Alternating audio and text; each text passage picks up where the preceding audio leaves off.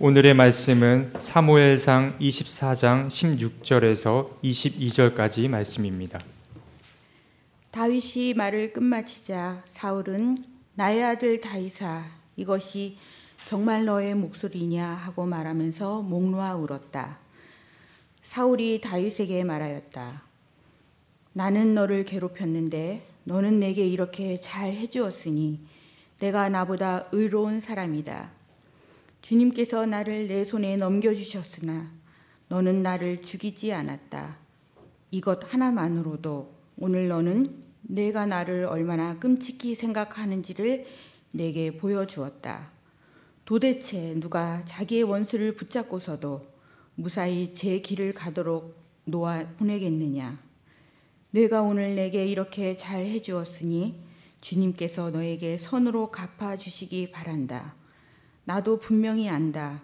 너는 틀림없이 왕이 될 것이고 이스라엘 나라가 내 손에서 굳게 설 것이다. 그러므로 너는 이제 주님의 이름으로 내게 맹세하여라. 너는 내 자손을 멸절시키지도 않고 내 이름을 내 아버지의 집안에서 지워버리지도 않겠다고 내게 맹세하여라. 다윗이 사울에게 그대로 맹세하였다. 사울은 자기의 왕궁으로 돌아갔고 다윗과 그의 부하들은 산성으로 올라갔다. 이는 하나님의 말씀입니다. 참 좋으신 주님의 은총과 평강이 교회 여러분 모두와 함께 하시길 빕니다. 어, 한 주간 잘 지내셨다고 어, 앞서 인사를 하셨죠. 네, 어, 불안이 가중되는 시대이지만 이런 때일수록 마음의 중심을 든든히 세우고 어, 우리가 지향되어야 할 바를 잃지 않는 것이 무엇보다도 중요하다는 생각이 듭니다. 어, 입춘이 어, 지나면서 입춘 추위가 잠시 있었지만 그래도 따뜻한 햇살을 겨울 추위가 이겨낼 수는 없어서 날이 다시금 풀리고 있습니다. 이 봄볕을 받아서 우리의 마음 속에도 하나님의 은총의 햇살 또한 비춰들기를 소망합니다. 그래서 우리의 마음 속에는 우울함, 불안함, 또 누군가를 향한 적의, 혐오 이런 것들이 말끔히 사라지고 주님이 우리에게 주시는 뽀송뽀송한 사랑의 마음만이 우리의 마음을 가득히 채우기를 간절히 소망합니다. 어, 우리가 온통 신경을 다른 데 쓰고 있을 때 지난주에는 어, 이 팔레스타인 중세안에 대한 이야기를 제가 했습니다만 이번 주 중에 제 눈길을 사로잡고 있었던 또 하나의 사건은 재벌가가 보여주고 있는 민낯이었습니다. 아시다시피 한진가의 경영권 승계를 둘러싼 어, 그런 싸움이 아주 점입가경으로 진행되고 있음을 우리들이 보았습니다. 안타까운 일이죠.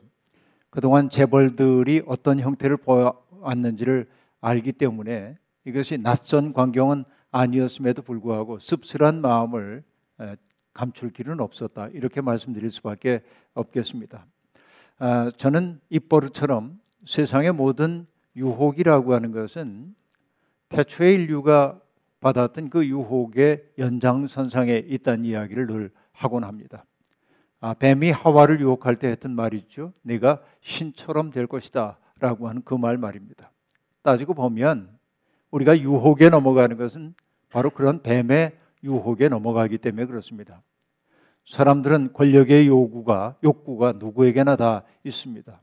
자기를 강화하고 자기를 남보다 크게 보이게 만들고 싶고 나의 뜻을 누군가에게 관철시키고 싶은 마음이 들고 아, 그리고 내가 가진 힘을 가지고 나의 뜻을 누구에게 보고해서 그가 나의 뜻을 수행하는 도구가 되는 것을 즐거워하는 마음이 우리들 속에 있는 게 사실입니다. 그러기에 모든 자기 강화 욕구 이런 것들은 뱀의 유혹에 넘어간 까닭이다. 이렇게 저는 늘 느끼고 아, 있습니다. 그렇다면 여러분 그런 관계 아, 결국은 누군가가 나를 수단으로 삼으려고 할 때 아름다웠던 관계는 파탄 날 수밖에 없는 법입니다. 이게 우리가 당연하게 경험하고 있는 세계입니다. 그러면 관계를 아름답게 하기 위해서는 어떻게 해야 할까요? 아름다운 관계는 어떻게 유지될까요? 다른 것 없습니다. 지배의 욕망을 내려놓는 데 있어요. 지배의 포기 그렇게 말할 수 있겠습니다. 내가 누군가를 지배하려고 하는 그 마음을 내려놓는 것이 아름다운 관계의 시작이다 하는 이야기입니다. 지배가 아니라 사귐, 경쟁이 아니라 협동, 그렇죠? 그리고 독점이 아니라 나눔을 지향하고 누군가를 내 방식대로 고쳐놓으려고 하는 그 마음을 내려놓고 그가 있는 그대로의 모습으로 살아가도록 배경이 되어주고 그리고 함께 더 나은 삶을 지향할 때까지 기다려줄 줄 아는 마음 이런 것들이 아름다운 관계의 단초라고 저는 생각을 해봅니다. 하나님의 인간을 아, 그저 아, 독립적 존재로 만드셨지만은 함께 돕는 짝들을 만들어 주신 까닭은 인간은 누군가에게 동료가 되므로 참 인간이 됨을 아셨기 때문이라고 말할 수 있겠습니다. 누군가의 동료가 된다고 하는 것, 그것은 어떤 것일까요? 내 마음을 그에게 주는 것일 겁니다. 아브라함 조수와 헬셀이 우리에게 들려주고 있는 말이 있는데요. 우리가 불안이나 또 어, 어떻게 보면 인생에서 겪 고 있는 여러 가지 어려움들, 절망감을 극복하는 방법이 있다고 그는 말하고 있습니다. 절망을 피하는 유일한 길이 있대. 그건 뭐냐면 자기 자신이 목적이 되는 것이 아니라 남에게 필요한 존재가 되려고 하는 것. 이것이 절망을 피하는 길이라고 이야기하고 있습니다. 행복이란 어떤 것일까요? 내가 원하는 것을 마음껏 이루어내는 게 행복처럼 보이지만 그러나 아브라함 조수와 헤세는 달리 이야기하고 있습니다. 행복이란 자신이 남에게 필요한 존재가 되었다는 확신과 더불어 발생한다. 그런 얘기입니다. 이게 내가 누군가에게 필요한 존재가 되었다는 것, 이것이 행복의 조건이라고 그렇게 얘기하고 있습니다. 참 공감이 가는 말입니다. 절망을 피하기 위해서는 나 자신이 목적이 아니라 아, 남에게 필요한 존재가 되는 것이고 행복하기 위해서는 남에게 필요한 존재가 되었다는 자각을 갖는 것이라고 말했는데 참 좋은 얘기입니다. 그러나 우리의 일상의 현실로 돌아가면 이런 우리의 마음은 자주 흔들리곤 합니다. 왜냐하면 세상은 온통 나쁜 마음을 먹고 있는 사람들이 많은 것처럼 보이기 때문에 그렇습니다. 나를 이용해 먹으려는 사람들이 많은 것 같아서 경계 태세를 늦출 수가 없는 게 우리가 살고 있는 세상의 모습입니다. 이게 인간입니다. 그렇다고 해서 세상이 그러하니까 우리조차 마음을 닫고 세상적 방식을 추구해서는 안 됩니다. 지향을 분명히 하고 어렵더라도 그 길 가려고 애써야 합니다. 의도적 노력이 필요하다 하는 이야기입니다. 여러분, 인간의 마음 이렇게 얘기하면 거창해 보이지만 여러분 스스로의 마음을 한번 생각해 보십시오. 여러분의 마음은 선 그 자체도 아니고 악 자체도 아닙니다. 때때로 선하다가 때때로 악하기도 합니다. 때때로 내 마음이 잘 열려서 타자에게 다른 사람들에게 따뜻하게 대하고 싶고 나를 선물로 주고 싶은 마음이 들기도 합니다. 이런 데는 제법 내가 괜찮은 사람 된 것 같아요. 그러나 어느 순간에 내 마음이 얼음이 가득 차오르고 내 마음에 겨울이 찾아오면 늘 보아왔던 사람들이 꼴보기 싫어지기도 하고 그 사람이 내 옆에 있다는 게 참 싫어지기도 하고 그리고 그가 하는 일을 이쁘게 봐주지 못하는 그런 태도가 우리 속에 나타나기도 합니다. 이게 인간이지요. 그래서 여러분 옛사람은 그렇게 얘기했습니다. 인심유의하다 하고 말합니다. 인간의 마음이라는 것은 위태롭다. 그런 얘기예요. 늘 변화될 수밖에 없는 거예요. 이게 인간입니다. 그렇기 때문에 잘 산다고 하는 것은 뭐냐? 위태롭게 이를 데 없는 우리의 마음이 그럼에도 불구하고 균형을 잃지 않으려고 애쓰는 삶이라고 볼 수 있습니다. 오늘 우리는 이스라엘 역사의 두 인물인 사울과 다윗을 통해서 그들이 마음씀을 통해서 어떻게 삶이 달라졌는지를 살펴보려고 합니다. 여러분 아시다시피 사울 왕은 이스라엘의 첫 번째 임금이었습니다. 저는 사울을 생각할 때마다 많은 사람들이 사울을 부정적으로 언급하곤 하지만 나는 사울의 마음속에 공감되는 바가 많이 있습니다. 참 안 됐다 하는 생각이 들어요. 베냐민 지파의 유력한 가문 출신인 사울. 그는 평범한 행복을 누리며 살고 있었던 사람입니다. 그 운명의 날이 다가오기 전까지 말입니다. 마지막 사사였던 사무엘을 만나고 사무엘에 의해 기름 부음을 받는 그 순간 그는 평범한 개인으로서의 행복을 더 이상 추구할 수 없는 사람이 되어버리고 말았습니다. 원하지 않았지만은 역사의 무대에 끌려 나온 사람이 된 셈이라는 말입니다. 여러분, 하나님의 필요에 의해 그를 부르시긴 했지만 개인적 행복은 포기할 수밖에 없는 게 공적인 존재들의 모습일 겁니다. 그렇죠. 이것이 사울의 운명이었습니다. 때때로 내가 내 인생을 선택하는 것처럼 보이지만 그러나 운명이 우리의 인생을 선택할 때도 있습니다. 내가 원하지 않더라도 무대 위에 서야 할 때도 있다 하는 이야기입니다. 사울은 어떤 의미에서는 하늘을 온통 어깨 위에 짊어지고 있었던 그리스 신화의 아틀라스처럼 큰 무게에 짓눌리며 살 수밖에 없는 사람이었습니다. 최초의 사울에게 부여되었던 호칭이 있는데 그 호칭은 영도자 혹은 지도자입니다. 히브리어로 영도자 혹은 지도자를 뜻하는 말은 나기드라고 하는 말입니다. 나기드 장음인데 나기드입니다. 나기드라고 하는 그 말은 번역하기를 지도자, 영도자라고 번역되어 있지만 그 문자적 의미는 앞에 서는 사람이란 뜻입니다. 참된 지도자란 어떤 사람이냐면 다른 사람들 뒤에 서서 다른 사람들을 조종하면서 자기는 안전한 자리에 있는 사람이 아니라 위험이 얘기되는 자리에 앞장서 가고 솔선수범하는 사람이 바로 지도자라고 하는 말일 겁니다. 사울은 바로 그런 사람으로 부름을 받았습니다. 그러나 사울의 호칭이 점점 바뀌기 시작합니다. 나기드라고 한 말에서 그는 멜렉라는 말로 바뀌어요. 그건 왕이라고 하는 뜻입니다. 원래 히브리어에는 히브리에는 왕이 없었기 때문에 멜렉라고 하는 단어는 이방 나라에서 빌려온 단어일 겁니다. 그런데 이 멜렉의 기본적 뜻은 뭐냐면 다스리는 자라는 뜻입니다. 다스린다는 그 말 속에 이미 지배 관계가 그 속에 내재되어 있음을 알 수 있어요. 지배하는 자라고 하는 뜻이 그 속에 있음을 알 수 있습니다. 여러분 사울은 처음에는 나기드로 출발을 했지만 세월이 갈수록 그는 점점 멜렉으로서 자기를 느끼기 시작했을 겁니다. 그럴 수밖에 없습니다. 여러분, 그래서 저는 이렇게 얘기합니다. 영혼의 전락이라고 하는 것은 한꺼번에 진행되지 않습니다. 어떤 사람이 아주 변화된 모습을 보일 때 저 사람 왜 그래? 우리가 그러는지 몰라도 그것은 여러분 씨앗이 오래전에 심겨져 있다가 점점 점점 자라서 그렇게 발화된 것으로 보아야 한다는 얘기입니다. 그럼 여러분 어떻게 변화가 이루어졌을까요?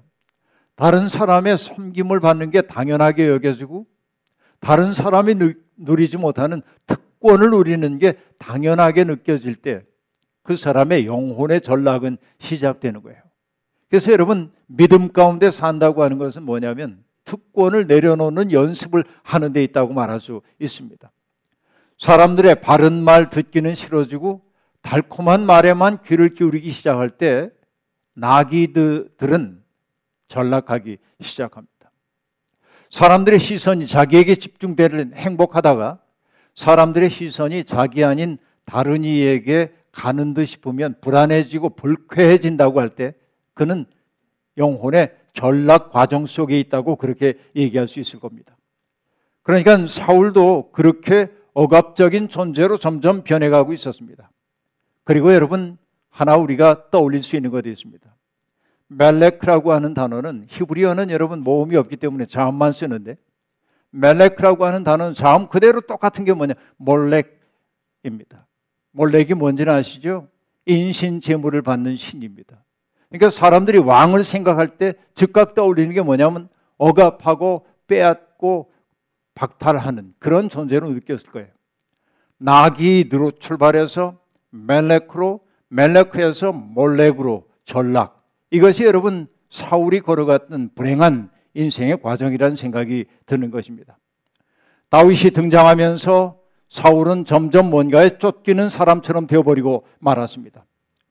성경의 전승에 따라서는 순서가 뒤바뀌어 있기도 하지만은 그러나 다윗이 사울에 처음 다가섰던 때는 언제냐면 사울의 마음이 불안에 시달리고 있고 이것을 성경은 악령이 그를 괴롭혔다고 얘기했는데 여러분 높은 자리에 올라갈수록 누군가가 나를 흔들 것 같아 불안해지고 그러다 보면 화잘 내고 이것이 악령에 들린 상태로 지금 얘기되고 있는데 그런 사울의 마음을 부드럽게 만들어주기 위해 사람들이 권고한 것이 뭐냐면 탁월한 하프 연주자인 다윗입니다. 그러니까 다윗은 하프 연주자로 사울 곁에 다가갔고 사울의 마음이 스산할 때마다 하프를 연주함으로 그의 마음을 부드럽게 만들어줬던 거예요. 무질서해졌던 마음들이 질서 있게 만들어진 거예요. 그러니까 여러분 아, 그 뮤직 테라피라고 하는 게 음악 치료라는 거 옛날부터 있었던 거예요. 요즘 나온 게 아니에요. 어, 음악이라는 건 그런 효과가 있습니다. 여러분 그리스 신화에서도 오르페우스라고 하는 가인이 있는데 하프 이 사람이 하프를 얼마나 잘 타는지 오르페우스가 하프를 타면은 동물들도 춤을 추었고 나무도 춤을 추었고 그리고 여러분 신화는 언제나 한술 더 떠요. 바위까지도 춤을 췄다. 이렇게 얘기합니다. 얼마나 아름다운 노래면 여러분 찬양대 노래 소리가 바위까지 춤추게 하는 노래가 되길 바랍니다. 아멘 안 하는데? 네. 그러니까 이 다윗은 그렇게 아름다운 아, 하프 연주자였습니다. 그런데 사울이 그를 얼마나 신임을 했든지 그는 사울의 무기 드는 사람이 되는 거예요.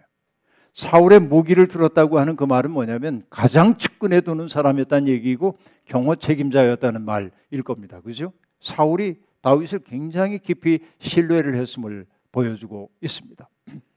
그런데 여러분 이렇게 좋았던 사울과 다윗의 관계가 틀어지게 되는 것은 놀랍게도 이스라엘 역사의 가장 영광스러운 순간이었습니다. 블레셋이라고 하는 대적과 늘 갈등 속에 있었는데 블레셋의 거인 장수 골리앗이라고 하는 장수가 이스라엘을 괴롭히고 있을 때입니다. 사람들이 다 기죽어서 어쩔 줄 몰라 했습니다.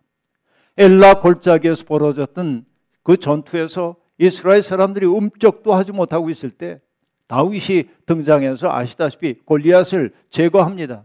얼마나 놀라운 승리였는지 모릅니다.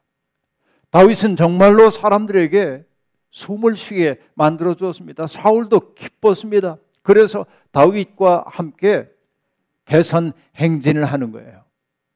그 광경 머릿속에 한번 그려보십시오. 마차를 타고 오는데 사울이 자기의 마차에 다윗을 세우고 가는 겁니다. 영광스럽습니다. 그런데 사울이 불쾌한 일이 벌어졌어요. 여인들이 노래를 부르는데 이렇게 부르는 거예요. 사울이 죽인 자는 수천이요 다윗이 죽인 자는 수만이로다. 그렇게 말하는 거예요. 그러니까 공을 누구에게 돌리고 있습니까? 자기에게 돌리지 않고 다윗에게 돌리는 거예요. 바로 그때 사울은 몹시 언짢았습니다. 생각할수록 화가 치밀었습니다. 시기와 질투의 영이 그를 사로잡았습니다. 사울은 그분은 흥하여야 하겠고 나는 쇠하여야 하겠다 하고 말했던 세례자 요한이 아니었습니다. 권력의 정점에 서 있고 그것을 당연하게 여기고 있던 사람이었습니다. 문득 그를 사로잡은 것은 무엇입니까? 버림받음에 대한 공포입니다. 대중들로부터 버림받을지도 모른다고 하는 공포가 그를 찾아들었습니다. 이것은 본능적 공포입니다. 현대인들이 느끼는 공포 가운데 하나는 무의미성에 대한 공포이지만 현대인이 아니라 고대인부터 오늘에 이르기까지 우리를 사로잡는 근원적인 두려움이 있다면 버림받음에 대한 두려움이죠. 어린아이들을 보십시오. 어떤 낯선 자리에 가더라도 엄마, 아빠하고 함께 있으면 아이는 행복합니다. 왜냐하면 그에게 엄마, 아빠는 전능 그 자체니까. 자기에게 문제가 있을 때마다 다 해결해주는 전능한 존재니까.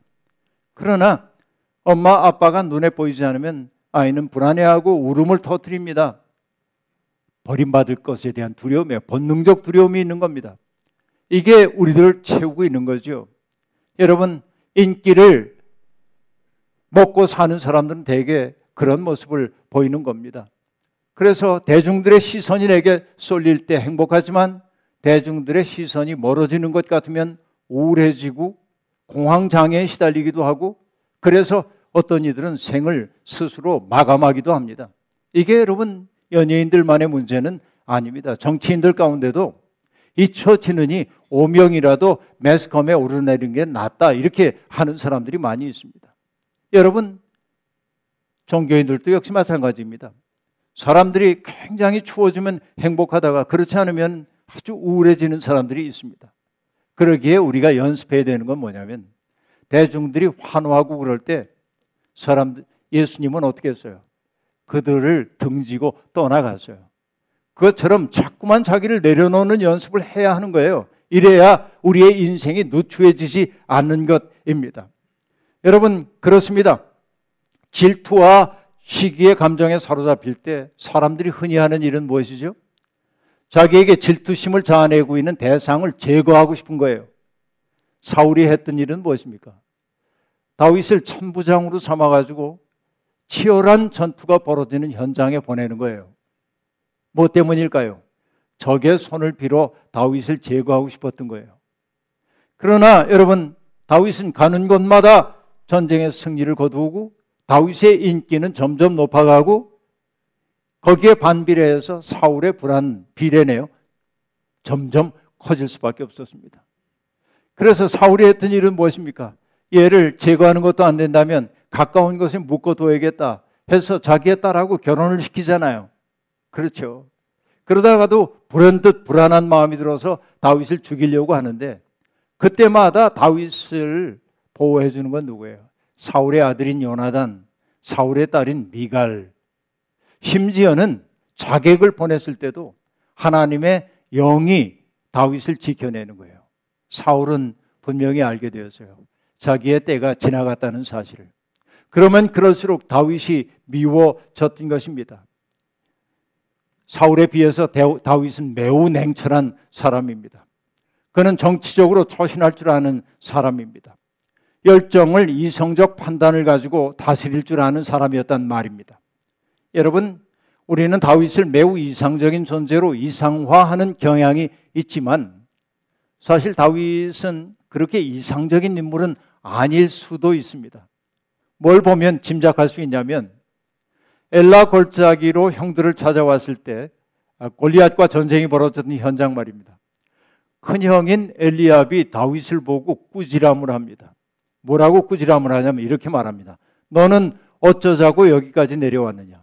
몇 되지도 않는 양 떼는 어떻게 하고 여기까지 왔단 말이냐? 이렇게 책망을 한 다음에 다윗을 이렇게 지칭합니다. 이 건방지고 고집센 녀석아. 이게 형들이 동생인 다윗을 바라보고 있는 관점이에요. 이 건방지고 고집센 녀석아. 내가 전쟁 구경을 하려고 여기 내려온 걸 내가 모를 줄 아느냐 이렇게 얘기를 합니다. 그러니까 형들이 보기에는 다윗이 그렇게 사근사근한 막내는 아니었던 모양입니다. 이게 얘는 좀 위험해 그런 생각이 있었던 것으로 보여요. 다윗은 공적인 자리에서 겸손했지만 야심가이기도 했습니다. 대중들의 시선이 자기에게 집중될 때 다윗은 즐기지 않고 거기에서 물러날 줄 아는 그런 영적 예민함을 갖고 있었습니다. 그리고 다윗은 자기가 권력의 중심부에서 물러나야 할 때라는 사실을 예민하게 알아차렸습니다. 사울과의 갈등 계속되는 게 좋지 않음을 느꼈어요. 그래서 그는 블레셋에 자기의 몸을 의탁하기도 합니다. 그러나 블레셋도 적의 아주 뛰어난 장수의 귀환을 즐기기보다는 얘가 어쩌면 우리 내부에서 뒤흔들지 모른다는 의심을 살 때 그는 기민하게 몸을 피합니다. 그리고 아둘람 굴로 가가지고 은거하고 있을 때 다윗 주변으로 사람들이 몰려들기 시작해요. 어떤 사람이냐면 주인에게 쫓겨난 사람들, 원통한 일을 당한 사람들, 빚에 내몰렸던 사람들, 이런 사람들이 다윗에게 막 몰려들어요. 그러니까 그 사람들은 뭐냐면 사울이 다스리고 있는 체제 안에서 밀려난 사람들입니다. 주변화된 사람들이에요. 그러니까 그들이 가장 원하는 건 뭐예요? 이놈은 세상 뒤집어졌으면 좋겠어요. 혁명의 기운을 품고 다윗을 찾아온 거예요. 자칫하면 그들이 산적대로 변할 수도 있는 사람이었습니다. 그러나 다윗은 그들을 잘 다독거려 가면서 자기의 세력을 만들어요. 그리고 그들을 가지고 백성들을 억압한 게 아니라 이방 민족들이 이스라엘 사람들을 치려고 할 때마다 나가서 막아내는 거예요. 바닥 인심이 다윗에게 지금 돌아오고 있는 거예요. 밑바닥 인심이 다윗에게 다 돌아오고 있어요. 이걸 알아차린 사울은 다윗을 제거하지 안 된다는 제거하지 않으면 안 된다는 생각이 들었기 때문에 직접 군대를 몰고 다윗을 추격합니다. 그러나 여러분 아둘람 굴에 도피해 있고 광야 생활에 익숙한 다윗은 사울의 추격을 쉽게 따돌릴 수가 있었습니다. 그리고 다윗이 사울을 죽일 수 있는 기회가 여러 번 찾아와요. 그때마다 부하들이 얘기합니다. 지금 사울을 제거하십시다. 그러면 우리 쿠데타 성공할 수 있습니다. 그러나 다윗은 그때마다 거절합니다. 그러면서 하는 얘기가 있죠. 유명한 얘기예요.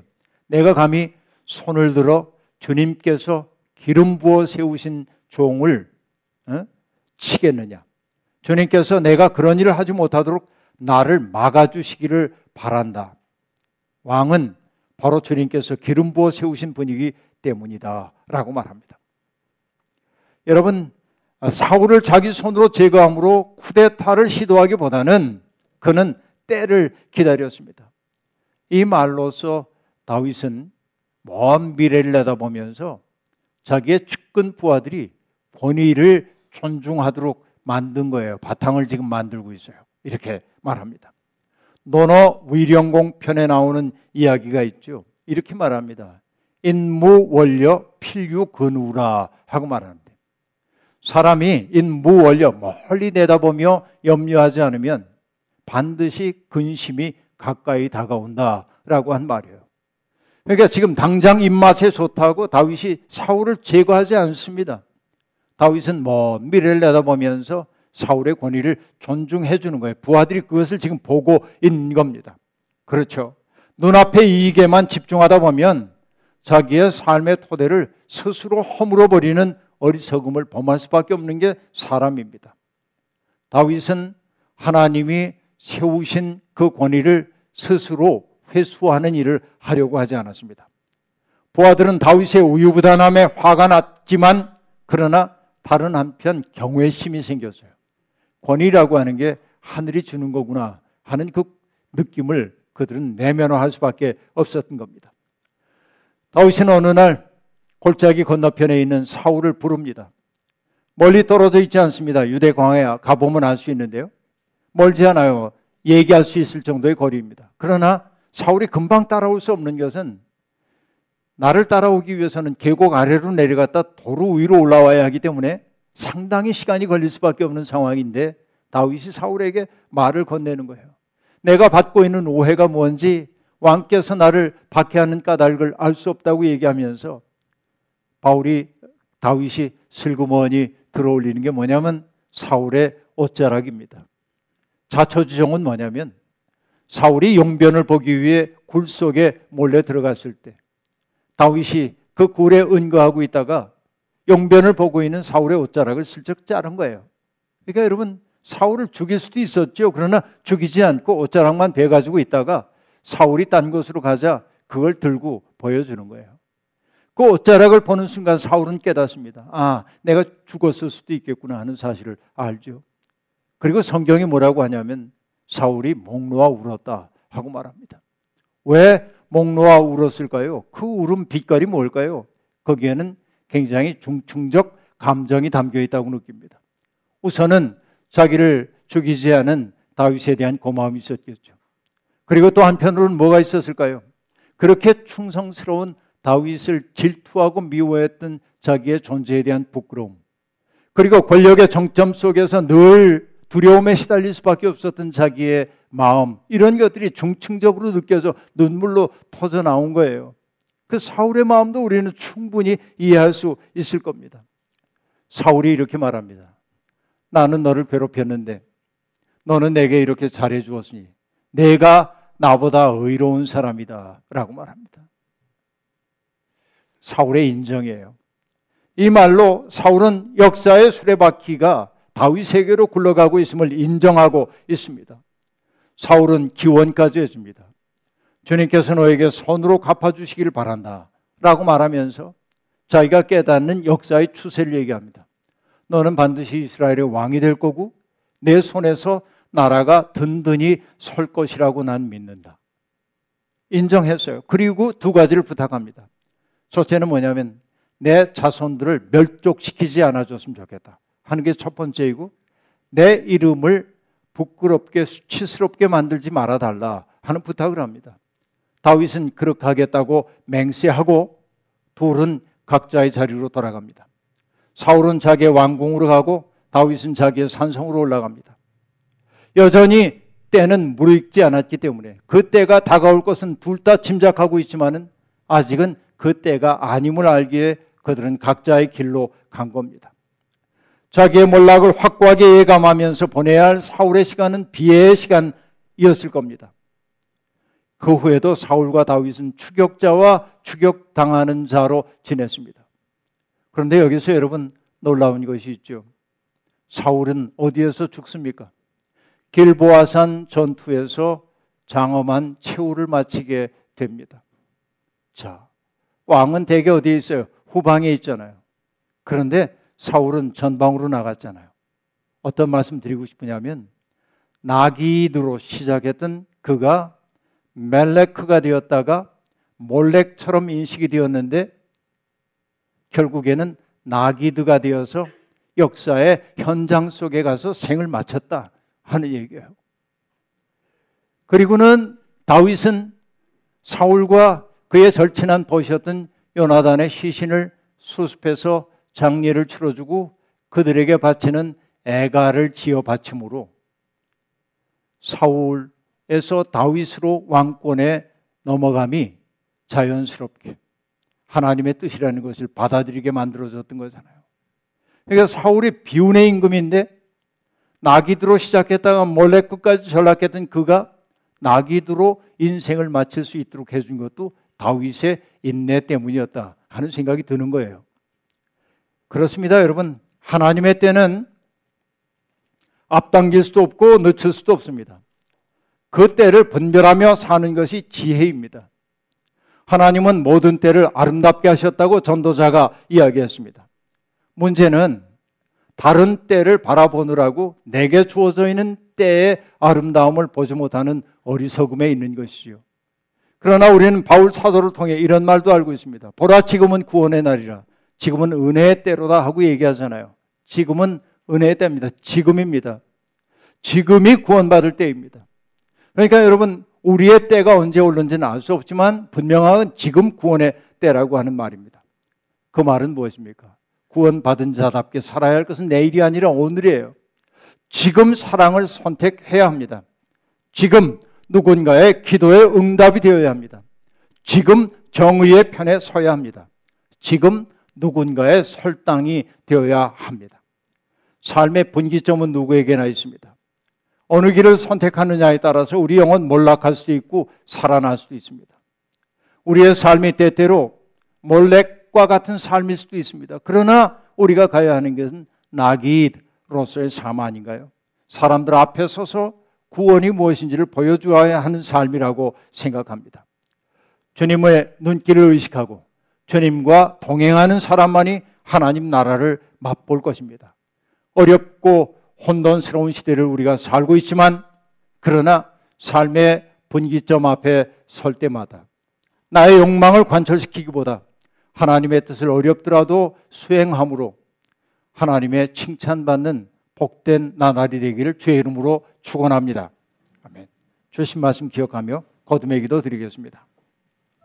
자비로우신 하나님, 우리는 갈림길 앞에 설 때마다 어느 쪽으로 가야 하는지 어느 것이 옳은 길인지 몰라 방황할 때가 있습니다. 하나는 자아를 강화하는 길이고 또 하나는 하나님께 영광을 돌리는 길입니다. 언제나 우리에게 매력 있는 길은 자아를 강화하는 길, 나의 이익이 확보되는 길입니다. 그러나 때때로 그 길이 그 넓은 길이 우리를 파멸로 인도할 때가 있음을 우리는 압니다. 하나님, 우리에게 지혜의 눈을 열어 주셔서 하나님의 뜻을 분별할 수 있게 도와주시고 어렵더라도 삶의 분기점에서 하나님의 마음을 헤아리는 복된 인생들 다 되게 도와주옵소서. 예수님의 이름으로 기도하옵나이다. 아멘.